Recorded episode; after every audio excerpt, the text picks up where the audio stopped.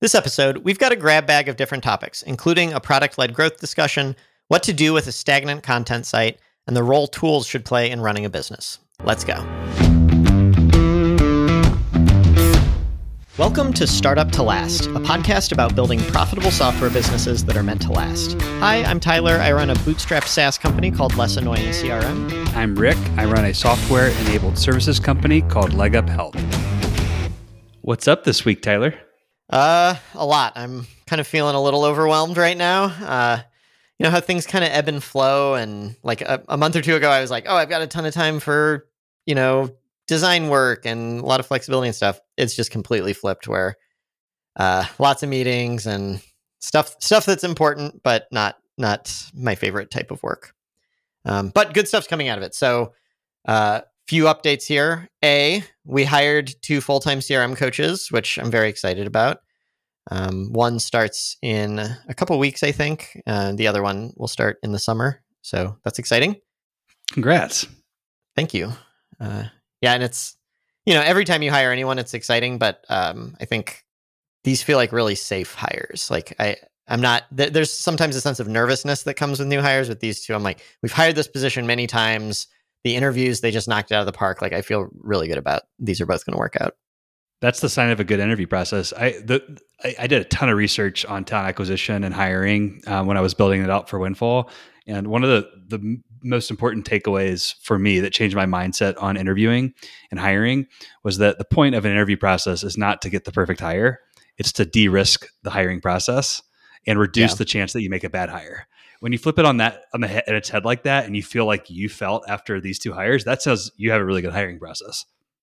Yeah, and I I, I agree with that overall. Um, and like making a bad hire is uh, just so. I mean, it's terrible, and you want to avoid it. I, I will say I think that that approach has led like Silicon Valley and big companies and stuff to not take certain risks that I think they maybe should take. And it, it kind of leads to like every company's hiring the exact same type of person. It's a diversity problem. It's, it's bad for innovation, I think. So it's a double edged sword, I think.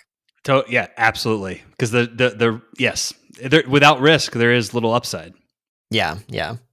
Um, but so we did those two hires, but there's actually three positions being hired for right now. There's CRM coach, that's the big one because it's the full time, but then there's dev interns and coding fellows. So I counted the other day, I will have been in 30 interviews in the last month, which is pretty exhausting. how long, how many hours per interview roughly? My part of it is an hour each one. Uh, the the, the full timers, it's an hour and a half, but um, for the other ones, it's an hour. So it's you know it's like it's doable. If if it were like this all the time, something would need to change. But we're about through it, and then I probably won't do another interview until uh, the fall at the earliest. But then, right as that's ending, I'm like, okay, so now I am doing for people who've been longtime listeners. I do this cycle of like I meet with the leadership team, we make some decisions about what to do, then we give a presentation to the company and then I do a one-on-one meeting with everyone at the company every six months. This is kind of my like CEO check-in with everybody. So starting next week, I've got 18 one-on-ones coming up. yep, and you know, like it's great. You learn a ton, but it's also you hear about all the problems. Oh, it's it's emotionally so draining. I I kind of I've got a lot of work to do between now and then because I have to prepare the presentation, but like I have to build in time to um kind of relax because that week is yeah a lot of, like you say a lot of good stuff but but it's draining so yep well good that's it sounds like you're i mean it sounds like you're going to be busy for the next few months um or yeah i don't like know how weeks? long it depends on how much follow-up there is after these one-on-ones like i think the meetings will be done in two weeks. Uh, the question sometimes when this happens, there's like a t- uh, you know I have a long list of stuff I need to do. Sometimes that doesn't happen, so we'll have to see. But I'm, I'll get out of it eventually. Uh, what's going on with you? Uh, the tone of this uh, of this episode is so different than two weeks of design work. Yeah, no, I yeah, it's but it, it, I, I'll say this like it's stuff that I find very rewarding in the long term. Like day to day, I do not enjoy this work. But if I just cleared my schedule and did design work all day, a year from now, I'd look back and be like, I'm not, I'm not happy with that. So it's a long term thing. Yeah, it's like dessert versus uh, protein. Yeah, or we'll say vegetables. I like protein. Vegetables. I like ve- yeah. eat your veggies, and and yeah. you'll you won't regret it. But eat some dessert, and you might. Um, well, I just I, I'm I'm in a good mood because I haven't worked really. Today was my first day back after taking three days off. Uh, my dad and brother came into town to ski, and uh, we skied Deer Valley four days, so it was pretty awesome. Nice. Uh, it was my second, third, fourth, and fifth day skiing this year, outside of the one day I had with you, which is sad to admit, but true. Um, but it was really fun to watch my brother. He hadn't skied since he was like five or six years old and could barely remember it. Um, to really? watch him sort of fall, fall back in love with skiing and want to like just ski opening to close every day was pretty cool. Hmm. That's interesting because like I kind of figure when one child in a family loves skiing, I guess I assumed all your siblings would also be big skiers. You know, it, it's it's interesting. Everyone can ski, but we stopped doing. I don't know. We just haven't done as many fam. We used to do an annual ski trip. Since I moved out here, that annual ski trip doesn't happen, which is kind of weird. Mm-hmm. Maybe they don't. That's what does that say about me? You know. Um, but uh, no, it's it's uh, it's fun. So anyway, I'm I you know it was the first vacation I've taken since I started the new job at Windfall. Um, so it was nice to.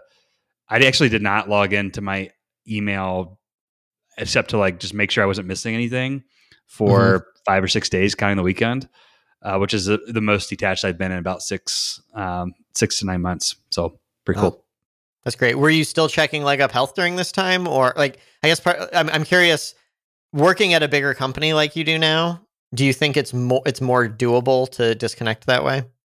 Way harder. Um, I can disconnect from Leg Up Health in my role at Leg Up Health I could tell JD I'm going to take a month off, and he'd be like, "Cool, I'll let you know. I'll call you if I need anything." And I probably hear from him like once. Uh, um, he wouldn't like that. I mean, we I think we have very productive weekly meetings, um, but yeah, it, it, doesn't doesn't need me. Um, whereas like, um, man, I, fe- I, I feel like I held things up. I was a roadblock while I was gone at Windfall, mm. and uh, just for three days, like, and I felt it today coming back, um, where I was like, oh crap, like people, I need to I need to I need to get on. I need to work late tonight just to get out of mm. the way of people. I do think what you've got at Leg Up Health is unique, and it's entirely your doing. You, you said this before, like when you took the job at Windfall, how much work you put into making sure Leg Up Health could run without you. But I mean, it it was years at Less Annoying CRM. I I would take vacation in the sense like, yeah, I'd go snowboarding or whatever, but I was definitely checking email on the lifts and stuff like that. It was years before I felt like I could unplug the way you seem to uh, with Leg Up Health. Yeah, I mean, J, J I mean, JD's you know ninety percent of that. So um, can he unplug? It's pretty cool. That is a really good question. I think I hope JD, if you're listening, let's definitely talk about that because we should. Ha- I had not even thought about that. We should absolutely have a plan for you to unplug once you've put in a year or two. I'm just kidding. yeah. We'll talk about it. Pay dues first. no, but um, no, it's it's a good point. Um, I think seasonal. The nice thing about Leg Up Health is the seasonal business. Like, yes, he probably could. You know, he would still need to be on call for emergency situations. Like we had a client who had a serious, serious, um, her daughter had a serious accident um, recently, and you know we have to we have to respond to that in real time to help them mm-hmm. make sure they get the coverage that they need um, and make good medical decisions. Um, but uh, yeah, like I think there's always like this on call component for him right now as the only you know full time employee, but that's a really good question. I'm gonna have to talk to him about that. I haven't even yeah. thought about that. Asking that. What we're talking about. But I think being on call all the time is fine as long as you aren't called very often. Like yes. we have this right now where, like, my brother who does DevOps, like server, uh, kind of making sure the servers are running. If the site goes down, he's on call 24 seven year round, but it only happens, you know, occasionally. So it's fine. You're you're laughing. My headphone just fell out. Is that an AirPod Pro? It's an AirPod Pro. Just popped out yeah, of my ear. They, they suck. I, I, they don't stay in your ears. I, I like the hmm. the quality of sound that comes out of them, but if you move a little bit, man, you like. I've almost dropped AirPod Pros in just about every situation you can imagine. I've mostly had luck with them, but not there. Anyway, uh, okay, cool. So yeah, you'll you'll talk to JD about deta- uh, disconnecting. That's cool. Anything yeah, else? It's, it's, yeah, I, uh, the I, I, just before I went on vacation, I went. I did a kind of a semi like last minute trip out to San Francisco um, to to do some windfall stuff. But it was cool because it just so happened that Duke was playing the Sweet 16 in San Francisco at the Chase Center, which is where the Warriors play. Nice. And so we, uh, you know, the founder of Windfall, Arup, uh, and, Dan, and one of the other co-founders, Dan, both went to Duke. Were my year at Duke, and so we all three, along with like ten other guys, went to um, went to the game, which was really fun. Nice. They win. I, I'm not following it at all. Oh, that's so sad. This is like actually big news because one, yes, they did win. Two, it's Coach K's final season. Do you know who Coach Krzyzewski is? I, I do know that it's his final Okay. season. Yeah. Yeah. And three, because they won uh, the Elite Eight game, which is the game after Sweet 16, they now face UNC in the Final Four, which is their arch rival. So some one of the two fan bases is going to be absolutely devastated. I, lo- I love that about sports. Just the everyone's unhappy except one team. Well, Duke, Duke fans, uh, you know, root against UNC every round, so we're already been devastated by the fact that they made it to the Final Four. nice. You know, I'm a hater at heart. I love it. yeah, exactly. Um, but now, like, you know, I'm I'm, I'm kind of looking at my wife, going, uh, "Should I get a ticket to the Final Four and go to New Orleans?" Um, and I'm just like, I'm too tired. I can't do it. Hmm. I just said yes to uh, something a similar thing. I got I got invited to a bachelor party that I was kind of surprised to get invited to, and it's like it's maybe not like my it's not the bachelor party I would plan for myself. Uh, it's like Mexico beach type thing. I was just like, I think I think we're getting to an age where you just got to say yes because uh, you know the the number of bachelor parties that I'm going to get invited to going forward, not that many. Yep. and they won't be that. They probably won't be beach. You know, beach in Cancun. Yeah, yeah, they'll be like golf or something. the the other I kind of doing personal updates right now, but like one other personal update is um on Saturday uh celebrated my kids uh, Oliver his first birthday, which is really cool. Um, my wife did this like twelve month photo progression of him every Mm. month uh, in the same like position. It was really cool. Um, we had a party, a bunch of people came over to the house, um, and uh, it just made me realize like wow, this year has been incredibly life changing. Um, all kinds of things happening. So a Yeah. lot of reflection. Um, now I guess like I don't reflect on my own birthday because it doesn't matter anymore. I'll now reflect on my kid's birthday because it does matter. Cool. Well, congrats. Do you do you congratulate people for kids' birthdays? Whatever. Uh, I mean, he's alive. We're doing something right. yeah. cool. Um, so was it last episode we talked about like doing a growth plan for less annoying CRM? I thought maybe I could give some updates on that. Um, so for people who didn't listen or don't remember, like quick update, like we talked about a lot of stuff. I kind of gave the whole growth plan and you you gave a lot of valuable feedback. But I think the main thing you kind of pushed back on and challenged me on was like, what is the product team doing? And in particular, like I listed three things that qualify as a good growth project for like developers to work on. One was something that uh, increases the odds of someone signing up for a free trial. Two is something that increases their odds of coming back a second time after they sign up for the free trial. And three is something that brings more traffic to the website. And you kind of challenged me that we've underinvested in number three. And you kind of said, like, even if we end up sticking with the original plan, we at least owe it to ourselves to dive deeper into what are all the ideas in that third category. Um, so we followed your advice. Uh, Bracken and I separately spent time brainstorming, like thinking through stuff. We each made a very long list, and then we had a pretty long meeting, just like let's go through all the ideas. Um, it didn't radically change it. So I was actually very pleased to see that the things we had come up with were already pretty close to the best things. But one interesting thing did come out of it. Um, we were comparing. So you know, if we've got 30 ideas on the list, and we're like, what's number one? What's number two? What's number three? What we kind of decided is number two is so much better than number three that we should kill number three and just put two people on number two. Um, without specifics, like any reaction to that? Not the outcome I expected, but I'm not surprised by the outcome either. Um, it seems like uh, okay. What what what? Um, so the third thing I'm ass- like, was it? Was it? What are you doing instead of the third thing? I guess. Like, what what is that? What Yeah. conclusion did you come to? Yeah, so I'll give the specifics. So number one is Zapier. Zapier just across the board is like the best thing for us to build in so many ways. Like that's that's a given almost, but in it does accomplish this, and that we would get listed in the Zapier marketplace, which is like a potential new new source. Um, number two, I've talked about a lot on here. Appointment scheduling. This is not quite that, but it's a twist, which is just event invites. We have this calendar. Thousands of people use this as their calendar. We don't actually have the ability to email anyone event invites. So you go into your CRM, you create an event, you add context to it, you separately have to email them. People are listening to this and they're probably like, and anybody uses this piece of crap software? A lot of people do. So I think it's like a pretty big unlock if we can say when like, thousands of these events are already getting created every day, or I think I should look up the numbers. I think that's right. Uh, if there's just a step that's like, do you want us to email all the people on this event? It would provide value to our customers, but like lots of people would would see the name less annoying CRM. I I think so. That was number two. Um, number three was a mobile app. We didn't have native mobile apps, and I'm a little torn here. Get it? They have these app stores, but I do think they're pretty saturated at this point. Um, I really view it more as it's an advertising channel. Um, not, I don't think organic growth on app stores is a thing anymore, but uh, I think it's probably less competitive than Google AdWords. But you're making faces. What do you think?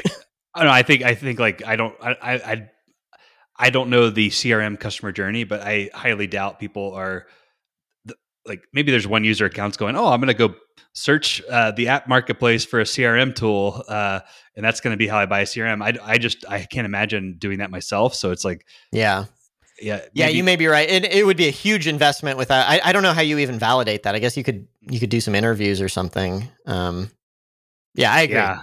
Yeah, so it seems like it's like a it's like a nice to have user feature these days to have a native CRM app um, versus like a, it maybe increased conversion rates uh, because mm-hmm.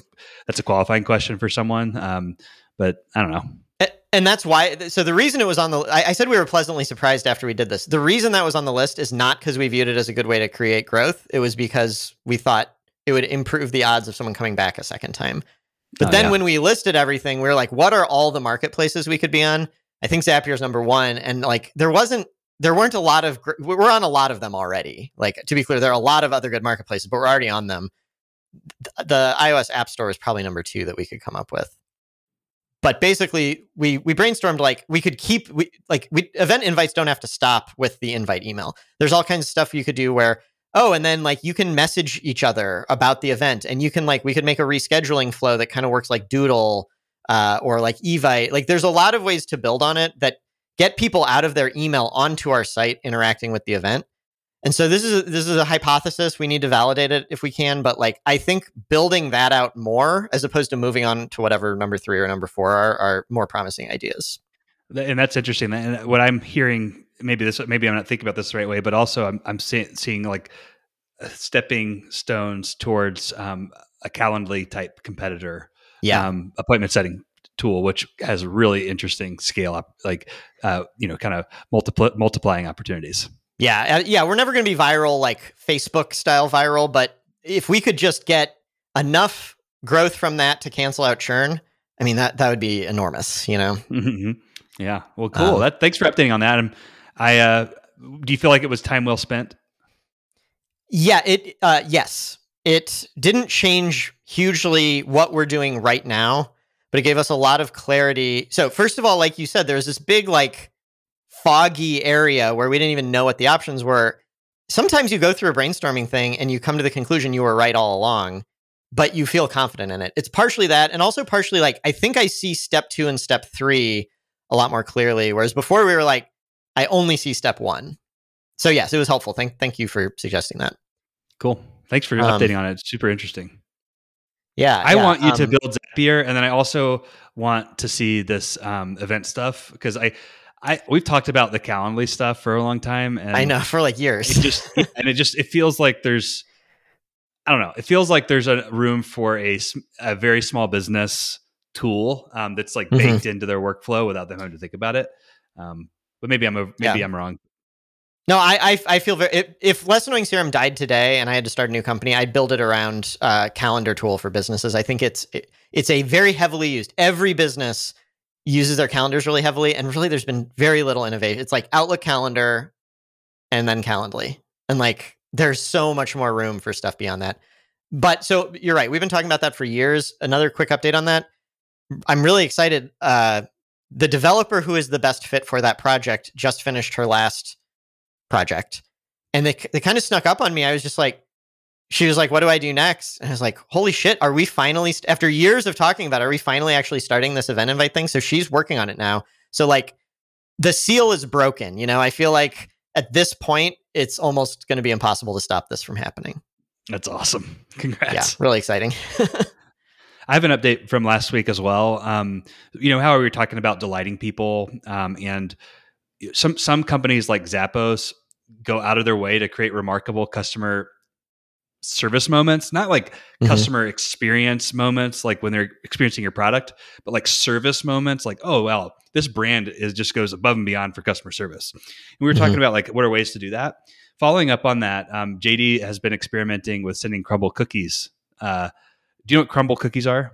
No, I don't. Okay, so I don't know if this is big outside of Utah, but in Utah there are like three or four gourmet delivery cookie shops where you can order like you know you order a dozen donuts, but they're actually like gourmet cookies. They're like six inches, you know, in diameter, wow. um, and they're just like re- incredibly terrible for you, but also tasty.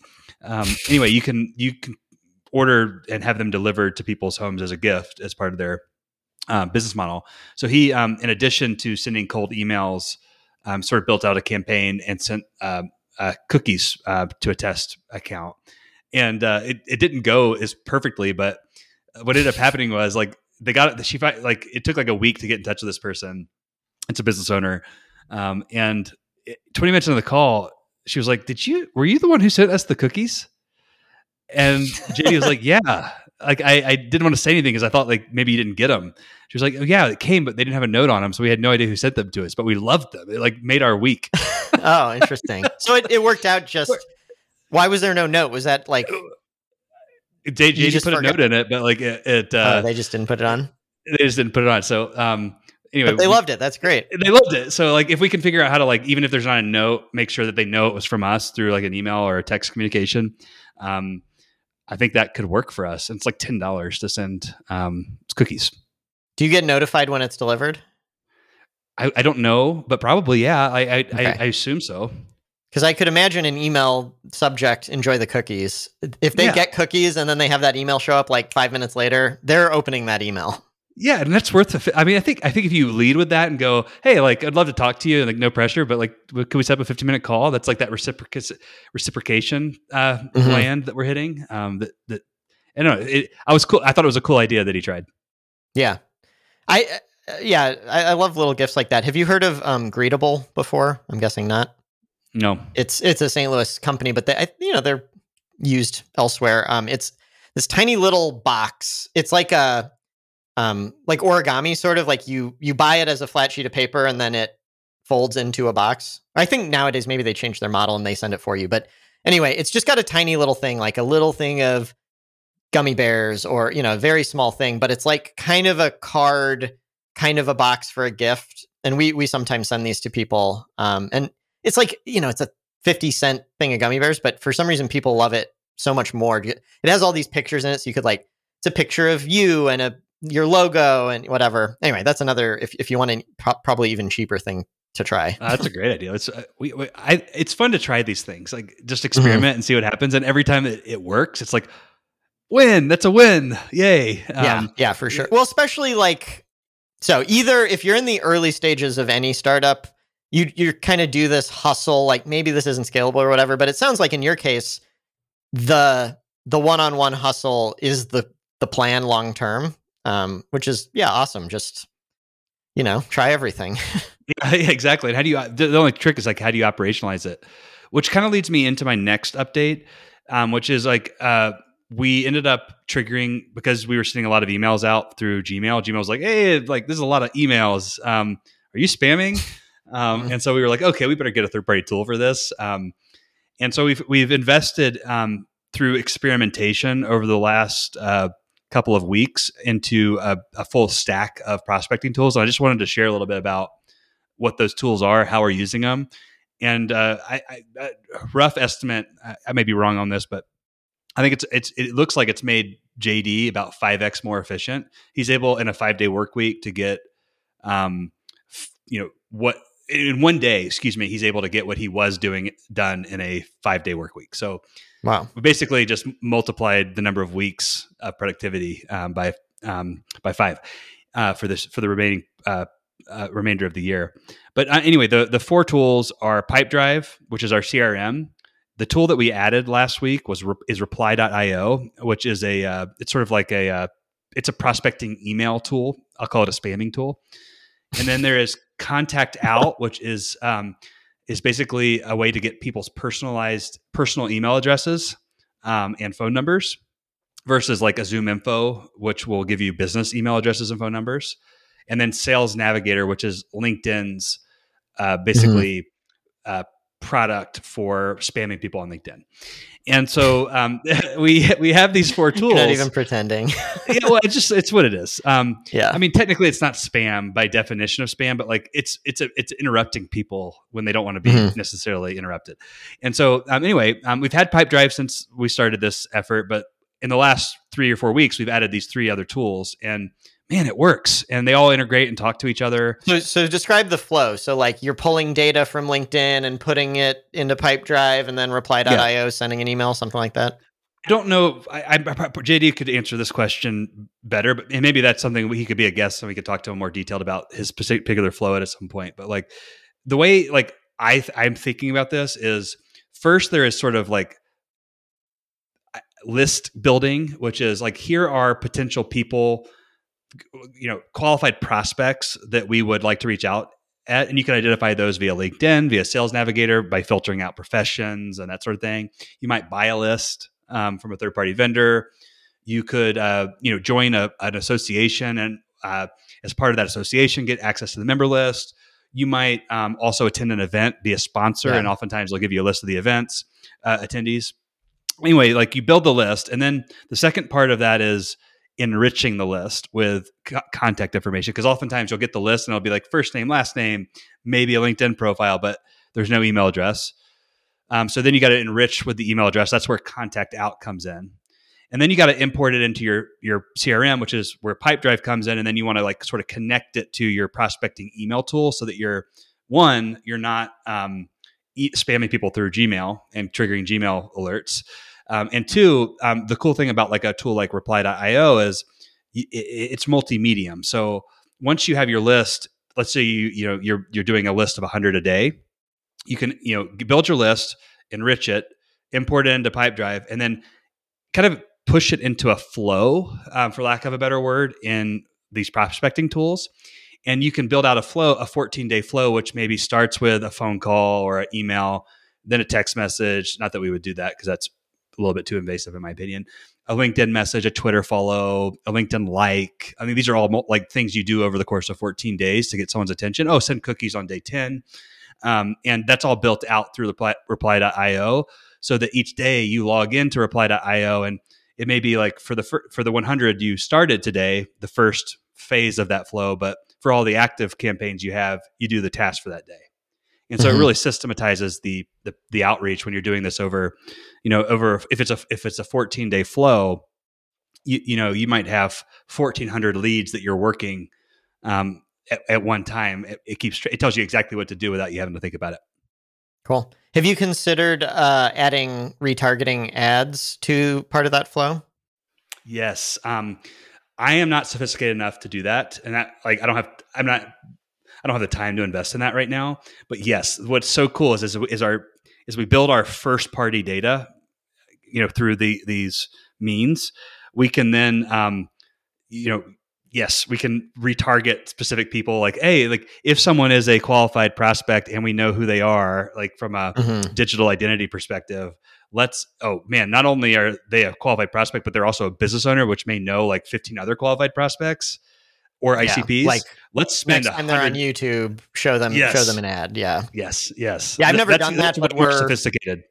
Okay, we're learning about that right now. Not not even saying we're doing it, but since we're doing this growth push, Alex and Eunice are like researching all this stuff, and they're like, "Man, retargeting has come a long way since you know last time I looked at it."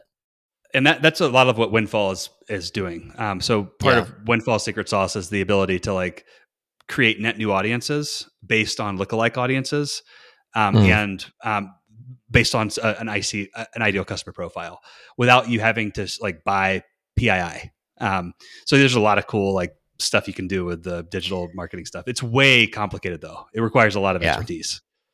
I mean, I wish none of this existed. uh, Mm. the, I don't think the world is better because this exists, but you know, don't hate the player, hate the game. I guess. Yeah, yeah. Um, cool. Well, that's exciting, and also like very cool that JD set this up because I know, but prior to JD entering the picture, when you were just talking about abstract first, second hire, the way you kind of described it was like your job, Rick, was building the automation, the tools, the workflows, and then plug a human in to execute. The fact that JD, he's kind of a full stack employee here, uh, that's very promising for kind of what what he he'll be able to do in the future.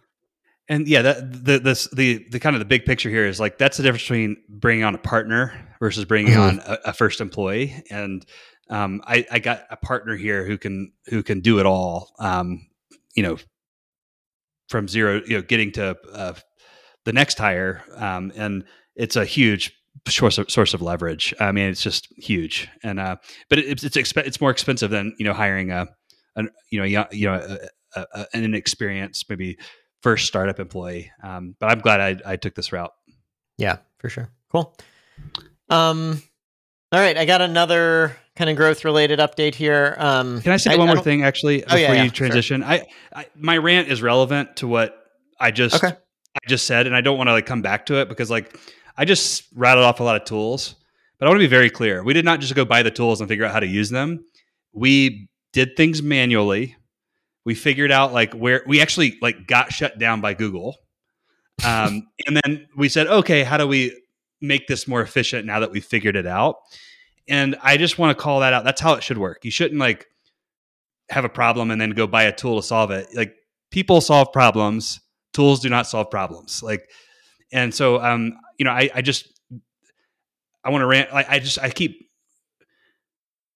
I, I- I'm getting annoyed when people just want to like, cr- like buy tools every Mhm. time a problem comes up. When it's like, listen, like number one, we've got plenty of tools, um, and we have too many tools right now, and adding another tool to the mix just complicates things because you got to figure out how they talk talk together they're siloed and they cost money like anyway so i just oftentimes you don't need new tools to solve problems that you have and you shouldn't buy a tool until you figure out how to solve the problem yourself without the tool but they can be huge sources of leverage once you like want to like automate some a, a solution that you figured out manually. Yeah. i feel better having said that. That's a great reminder. Yeah, I I kind of I can relate to the temptation to buy now.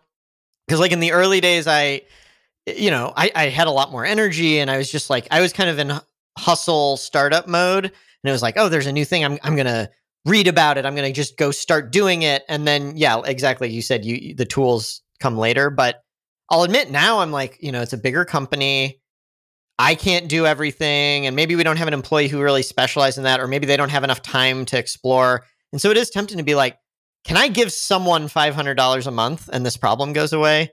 Um, and the answer is like almost always no. But whether it's a consultant or a tool or whatever, y- you normally can't buy s- full solutions that easily. Mm-mm. So this is a terrible segue into my next point because I'm about to try to buy a full solution to something. i did not know that okay let's go no, it's not a tool. Don't worry. But um, so I you, you don't I think like listen to as many podcasts and stuff like that as me. But um, are you familiar with Demand Maven or Asia Orangio as the kind of head of it? She's like very like present in kind of the microconf world, like those podcasts. She's she's often a guest on. I think she talks at microconf.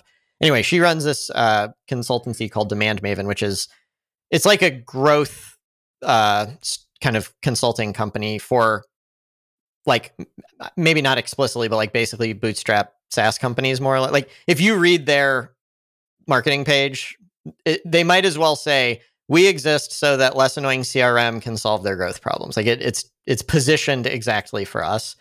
Um, and I've I've just heard lots of good things. So as part of this growth push we're doing, I'm like. I'm I, again. I'm not. I'm not going to be like. I'm going to pay them and they're going to solve our problems. We're also doing it on our own.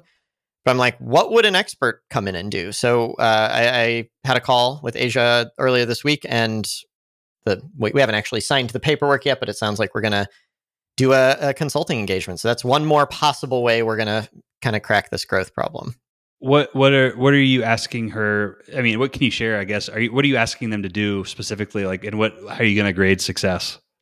Yeah, so they've got um, kind of two main like it's it's a service, but kind of two main products, if you will. One is like develop a go to market strategy for a new company, and the other is like fix growth for a company like us. Um, so we're doing that second one. As I understand it, it's basically like they're gonna. So basically, uh, what you told me in either recent, I, I forget if it was the last one or in a recent podcast, you kind of said figure out who your ideal customer is. You need to go talk to your current customers. You need to find people that aren't your customers but could be. Find out where they are. Why are they firing their previous tool? Why are they hiring your tool? Um, so I think the first part is just understanding all this stuff that we should know, but we don't. And then putting together uh, the, the, the, it's kind of like a 68 week engagement. They're not going to execute on it within that time, but they will basically say, based on this and our experience, uh, here are the channels that seem promising for you, and here's like a plan for going after them. And then at that point, we can decide: are we going to go do that ourselves, or are we going to hire them or someone else to help us execute on that. That's great. So, um, and is that going to be delivered over in 68 weeks, or is the assessment sort of like the first deliverable within that 68 week plan? Uh, s- sorry, six to eight, not six. Six to eight. Oh, I heard 68. Yeah. I was like, oh god. sorry. yeah. So, so, so, in the next in the next uh, two to in the next one and a half to two months, you're going to get like an assessment. Basically, it's like, hey, here's a plan. Here's a plan of how we would tackle this um, click here to pay uh, five times as much money. Uh, yes. With so, so, first of all, they probably can't start for until May. So oh shoot, six six to eight weeks from then. Um, and then I I don't get the impression their model is like the upsell. I think they have like very limit. She's kind of like this this project is what we do. Um, we have like an ongoing retainer thing, but that that could do some. She she was pretty clear. Like we're not a full service agency. Our goal here is not to like be running these campaigns for you.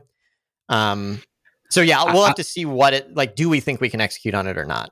I'm looking at the the positioning. You're right. Like demandmaven.io is the website for anyone who's listening who wants to check this out. Um, the positioning is fantastic, and the work that they do is actually the hard work. Like most agencies come in and like do the the blocking and tackling, but they they aren't capable of doing the strategic uh, game planning, like hard work um, they they rely on that already being being in place. Um, this is like very hard work that they're promising that they're going to do, and they have great reviews that they can do it. Um, I like I, I at, at People Keep I wasted a ton of money um, trying to f- hire an agency to do this type of work, um, the strategic positioning, uh, you know, go to market planning work and it went horribly. Um, they need that, a good agency needs that to be in place so that they can align to it and help you execute it.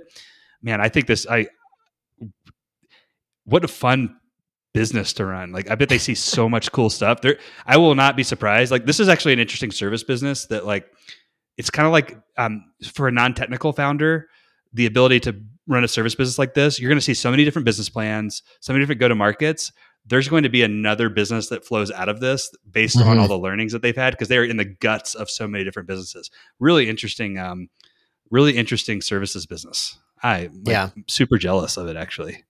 Yeah, so I, I go into any engagement with eh, outsourcing anything. I go into thinking this could be a total dud and it could totally fail. So it, it is.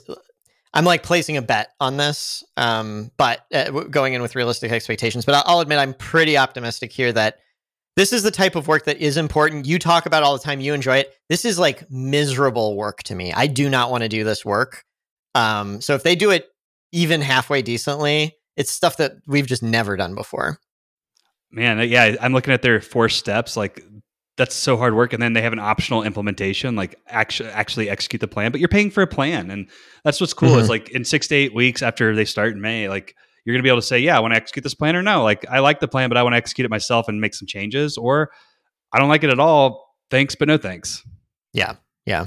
So fingers crossed. I'll, uh, it'll be a while before I have updates, but whenever I do, I will definitely mention it on this podcast. Uh, can you share any like costs associated with this? I'm curious. I'm not, I, I, doubt they care, but I'm not, uh, uh, if you look around their website, you'll get a sense of the prices they charge, and uh, what we're paying is what I expected. So I'm not going to cool. give a number, but uh, their website is representing things accurately. Cool, cool. Uh, yeah. Thanks for sharing that. Absolutely. Um, all right, I got one more thing before we. I don't know if we have big topics, but one more kind of little one. Uh, I've done two. So I, as a reminder for everybody, about a year ago, I took a week off my normal work and built the site Less Annoying Business, which is sort of like a content site slash my personal blog newsletter. Um, I put a lot of effort in up front. I was writing like at least a blog post every week. Uh, I got up to 200 newsletter subscribers. I send out a monthly newsletter. Um, I have kind of the last two newsletters. I have not had any new blog posts, so I basically haven't written a blog post in the last two months. I'm trying to figure out what, how accountable I should hold, uh, like how much I should hold myself accountable for creating content and what the pace should be. Um, I have more thoughts on that, but what, what's what's your initial reaction to that? I'll have to ask a lot of questions, like what are your goals? Yeah. Why are you doing this in the first place? yeah, I mean, it, it, was all documented on the podcast, and someone can go back and listen. And I'm and based on what I say now, they're going to be like, "You were an idiot." Uh, uh, it was a a combination of things, but one was an attempt to try to get content marketing working. Um, I wouldn't. It didn't like flop. It gets a little traffic. Again, 200 subscribers to the newsletter isn't nothing given the effort I've put in, but it's also not, you know, meaningfully changing the business. Uh, but another thing is like I wanted a place to write stuff. Like sometimes I have thoughts and I, I feel motivated to write. I love the fact I, I'll say I don't regret anything I did here because I know in the future I will want to write blog posts again. But I'm not like inspired to right now. And so the question is like, should I force myself or should I just wait until I'm more inspired? So you're not. You this is a question of like getting rid of it. It's a question of like how do you reposition it. Yeah, uh, uh, I don't necessarily need to change anything aside from like, do newsletter subscribers should they expect blog posts every month? Oh, and no. I don't think Gosh. they'll. I don't think they'll care. But like, should I? Like at one point, you you and I have both said this. It's like a forcing function to force me to blog. So it's more. Should I force myself to blog? Is is really the question here. Well, you're not doing it's it's, it's it doesn't seem like it's work working, and you don't like you didn't write a blog post for your last month. Um, mm-hmm. I mean, it seems to me like you're the type of person who thrives off of like the moment that you're inspired, and it like maybe for your personality and for you, like committing to any sort of frequency is is silly, and maybe it should be, you know, spot, spontaneous based on getting hit by a happy feeling, and you could in one week send out three emails, mm-hmm. not you know send another email for you know a few quarters. And I feel like the people who follow you would would would not have a problem with that. Um, well, but there is uh, there is merit to a schedule. Yeah, let me ask you this. So my, my plan was not to stop sending. So I what I I have not been sending an email every time there's a blog post. I've been sending a monthly email no matter what, and I write a decent amount in it. Like it's almost mm-hmm. a mini blog post in the newsletter. So even if I don't have anything to link to, I think it's just like my plan was to still send a monthly newsletter, but not necessarily to write blog posts anymore. And again, unless I have something I want to say. Do you like, um, I, I guess, do you like writing the content in the newsletter monthly? Do you get value uh, out of that, or do you want to stop doing that? I I like it more than forcing a blog post because it's kind of temporary. So I don't like. I always end up when I get started. It feels like a chore, and I always end up appreciating it. At the end, I'm kind of like, I actually had something to say here, and I didn't. I didn't think I would, but it worked out this may not be helpful, but I'll just share sort of my thought process around my blog and newsletter. And mm-hmm. I kind of leave my anything I write for ricklindquist.com, I want to be somewhat um, forget the word. Uh, I think it's called evergreen. Like I want it to last forever. I don't right. want to put, write a blog post that I'm gonna like, it's gonna be out of date, you know, in a matter of months, like long shelf life. Um, and then I use my blog for more of my reflective stuff that's week to week. Um, I have a weekly cadence. Um, and I love writing it. Um, I don't put nearly as much time into like re- like the reflection part and sharing what I'm up to as you do. Um, but but I the little bit I do, it forces me to think about what happened in the last week, and that right. is really valuable. And I don't know how valuable it is to other people. Like so, there's a question there that I can't really answer, which is like, do people care what I'm up to? Like, but the fact that I think about it um, is worth it uh, for the effort I put in. Um, but I I feel pretty com- comfortable not putting in new content if I don't have it, and I don't. But but I do want I do want the pressure um, if I go multiple weeks without putting new content in, right. I like the pressure that it forces me to like, okay, I'm not prioritizing with something that's really important to me. I need to reevaluate my priorities. Yeah. Um, I yeah, I think I agree with all that. I, I I'm ha- I'm perfectly happy to continue writing the monthly thing because, like you say, f- like forcing you to reflect is valuable. Um, one of the things I said a year ago, if you go back, I said this on the podcast, is I was like, way back in the day, I wrote I wrote a lot of blog posts that didn't do a lot in the moment. And then like over the years, they actually built up decent traffic. And I kind of lamented. I was like, oh, if only I'd been doing this this whole time, I think I would actually have a lot of traffic. Um, so that's that's the one part I'm nervous about here is like, yeah, just a commitment. So, so, so that is why I have this forced intellectual myself. I have the same moments. Yeah. Like I, I should have been writing for ten years while I was at Zane and People Keep. I regret not doing that. I'm not going to go. I'm not going to let that happen again. That's why I have this commitment to the world that I'll send out a weekly newsletter. And yeah, like I'm okay. There's buffer built in where it's like, yeah, if I don't have a new piece of content, it's okay. If I'm not, I can kind of wait for it to come back. But if I go multiple weeks, like for you, it might be multiple months, um, and I'm not uh, producing content, I want this to force me to reassess like what I'm doing because I know that if I go longer than that, I'll regret it. Yeah. So would you? I wouldn't regret. So to to be honest, my dream is less annoying CRM has good growth channels. The blog, like me generating any sort of buzz myself, is irrelevant.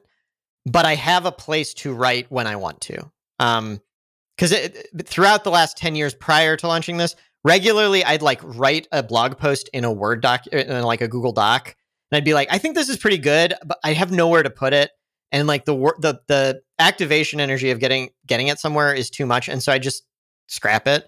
So i would love to have this site as a place to post stuff in the future but um no i don't think i like need to write aside from to please myself if like all my other goals are being met you know I mean, I just did. I, I took your most recent, your great, uh, your top post on your greatest hits, and I just typed it into Google. You're you're already on the top of the second page of Google for entrepreneur versus CEO uh, key term. So Hmm. like you're you're indexing, and so I I kind of feel like you need to force yourself to do this for like I don't know like another four or five months, and because I think you're like just about to hit the point where it actually starts accelerating. So I'm I kind of do you think you might be like giving up too early? yeah that that's what i i mean i i did it for nine months. I mean i wrote 60 posts i think. Um i wrote a decent amount but yeah you, you may be right. It's also funny i i've started getting comments on my youtube videos i made like a year ago. Uh not a lot. I got like three comments in the last month but like okay th- there is something to this this content thing. Yeah, no, you're you're you're indexing now. Like last time I it was a months ago that I just kind of investigated how you were doing, but like you're starting to rank. Um so I I mean I would I, I'd want to if I were you, which I'm not, I'd want to have some sort of like continuing to put new content out and sort of keep it fresh um, on some cadence. Um, but I feel like if for you, like you're going to get inspired by something just just from this content alone. Now that we've got the the, the podcast back, there's going to be something I bring to the discussion that's going to like trigger you, and you're going to get passionate about, it, and you're just going to like be thinking about it over the weekend, and you're going to write a blog post. So I don't know. I don't. Mm. I don't. I feel like if you took, if you're not liking the pressure of having like thinking, feeling like you need to write a blog post for the newsletter, get rid of it, and you probably still will. yeah you know what uh, I, I i think what you just said so as you were talking i was thinking you know what i was in a meeting earlier today where an employee is dealing like they're kind of a like a leader of a part of the business and they're struggling with a question. They came to me and were like how do you do this? And we sat down and just put a plan together. And i've done this maybe like a few times in my career so like this was not my first time. I didn't think about it at the time like shit that should be a blog post. But and i would love writing that. What I- what i now realize i don't like trying to create a topic that i'm not working on i don't like i want to be like what's what's my thought leadership going to be today but just saying here's a thing i just solved let's share it with with somebody i think i enjoy that so i just need to pay more attention to when those opportunities fall in my lap i think That, that probably will solve your problem. And then like maybe if if you're if you're feeling some negative like repercussions of feeling like you have to do something, like reposition the newsletter as more of like a hey, I'll post content when I when I have it. And it sounds like you've Yeah. already done that. So maybe you just need to yeah, not change anything. Yeah. Just be on the lookout more. Great thing about this podcast is I just include two podcast episodes every newsletter. It's like there's some content every time. Yeah, so, yeah. I mean, any like you've got some. The cool thing about a month too is like you have some interesting updates. Like Yeah. like it's just- you have some interest. Like you have the leadership updates. You've hired two people. Like there's lots of things that you can write about there that maybe aren't like worthy of its own post. But yeah, I just want to re reemphasize that my quick assessment of your of your SEO is like you are just now hitting like the return, like the point of like where it starts to blip up, um, Mm. compounding like returns on your effort. And I think like uh, to to slow down now, my opinion would be is that that would be a mistake. All right. All right. I'm I'm not committing long term, but I'm I'm committing medium Yeah. term. Yeah, I think that's a good idea. Um, but cool, yeah, like fun. I like talking about that stuff. Yeah. Cool. Um, all right. Well, I Two think hundred that's all subscribers our- too, by the way, is really good. Yeah, I I'm I'm pleased with it. Uh, I haven't really added any in a couple months. Um, so 200 is good, but there there's also not a tr- positive. But you're not writing there. new content and new Oh, content. oh, absolutely. Yeah, yeah. Sorry, let, let me rephrase. I didn't. So what happened is I wrote a ton of content for the first few months, and then I went down to like more of a once a month cadence. I didn't really add any during that whole once a month period. I, I kind of got them all up front. Mm, um, but got you. Whatever. I'll, I'll keep going. We'll we'll see. Um, that's all the like kind of uh te- like you know current updates. Do you have a any other topics kind of on the on the backlog you want to talk about today? I got one thing here that I think it's pretty quick, so I can we can probably finish with this. Um, I was thinking about what you said on a recent podcast the other day, and I just wanted to call it out again because I think it's re- it's something I want you to like help me get better at. Um, I just think you're really good at this. I like being negative too, but I think as I've tried to improve on some of the leadership qualities that maybe I, I didn't like about myself in previous prof- uh, roles, I've avoided being negative um, at the because I don't want to come across as rude. But you mentioned that there's a way to be negative without being rude. Um, you can be real about things without being Mhm. rude. Yeah, I think Um, real. uh, That's not. I didn't put it that way, but calling it being real, I think, is the right way to describe this. Yeah. and I, I, I, I'm trying to. I feel like I've, I've overcorrected to just not to, to kind of being avoiding being real at the expense of of being because I don't know how to do it without being rude. And I'm, I'm now kind of swinging back to no, I want to be real, but I also don't want to be rude. How do I find that balance? Um, Hmm. And uh, anyway, I um, I've caught since we've talked, I've caught myself trying to be real but being rude. and I'm just curious, like, do you have any like suggestions on like how to be real without being rude? Are you talking about like with employees, any particular context? Because I do think like doing it on Twitter is different from doing it in a workplace, for example. Well, let's just. I mean, here's a perfect example. You're you're at a restaurant, and you know you've made a reservation, okay, and Mhm. um, your expectations with the reservation aren't being met. Oh man, How I would you- never say anything. Uh, you would never say anything. So, th- so you're just I, I want to be. I want to be at the restaurant with you so that I can be like, "Hey, Rick, why don't you go say something?" yeah. So, like, I, I, if I would definitely say something in that situation, but then I would be perceived as being rude, yeah. and I don't know how to, to approach that conversation. Anyway, that's maybe not a good example for you to coach me on, but like, yeah. What, yeah, what I know what you like, mean. I just don't have Yeah. any wisdom for that one. Will you tell me when you see me being real but rude? Um, I would just, I would love for you to call me Yeah. out when you see that. Maybe that's the way you can help me with this. I mean, one of the hard things about it, it's so it's so much dependent on the relationship you have, and this is why. So, if I were at a friend's house and my expectations weren't be met, I'd absolutely tell them. But the problem is, like, you have no relationship with the waiter or whoever at the restaurant, and so you have no trust to to lean on, and that's what I find so difficult. Or, or, or, like to do this well, it really, really helps. Like you do this to me. You push uh, last last podcast episode. You kind of not in these words. You're like hey, you're being stupid about this growth thing. Here's what you should do. Uh, but I, it wasn't rude at all because I know you're, I know you respect me. I know we're coming from the, the same place. So you did it great there. But yeah, how do you do it with a stranger? Is that part of the question? Yeah, that was the example of, I guess, the the restaurant reservation. But it's it's it's also like, yeah, interacting on Twitter, having Mhm. conflict. Um, yeah, with people like you're meeting at an event, um, being real. You know, with yeah, I Yeah. guess like yeah, it's it, it it's it's being real when you don't have that trust built up right. to allow for um you know serious misinterpretation. Yeah, I'll say I most often run into this on Twitter. And so maybe this is like way too specific of advice, but one thing like every single reply anyone gives you. That's that's my number one Twitter advice. And then you can or or especially if you're disagreeing with someone, like their comment and then disagree with them, and that will immediately tell them because uh, online it's so easy for people to jump to like who is this asshole? Like are, are we enemies now? Should we fight? And if you just like the tweet i think they're like oh no no we're not enemies you know? Yeah. So it's it's it's a uh, it's almost you know the the the general framework there is like it's kind of like a be positive before you're negative uh yeah like validate them in some way um, before you hit them with the with the real with the realness um yeah, I think that's like I mean again, I don't want to act like I'm great at this, but let me like a thing that happened today. I gave I just gave a job offer to a uh, coding fellow for the summer, and I mean he was a gr- he accepted thankfully, so like all good outcome. But like in the offer in the interview, he was like really into Web three, which as you know, I'm very skeptical of. But this is like a 20 year old kid who like a he, he doesn't know he, he doesn't know he's learning stuff and so I in the offer letter, I just wrote up, I just want I just want you to know I'm incredibly skeptical of web3 as are most of the employees at this company. We will support you. I think you should be curious, you should be interested in the technology if that's what you want to learn this summer. We'll do our best to help, but I don't want you to come into this environment thinking uh like like I don't want you to be surprised when you get in here and realize a lot of us are really skeptical. That's maybe a small form of this of just like saying the truth but also being like I I really want you to to pursue this if you're interested in it. You know, that's cool.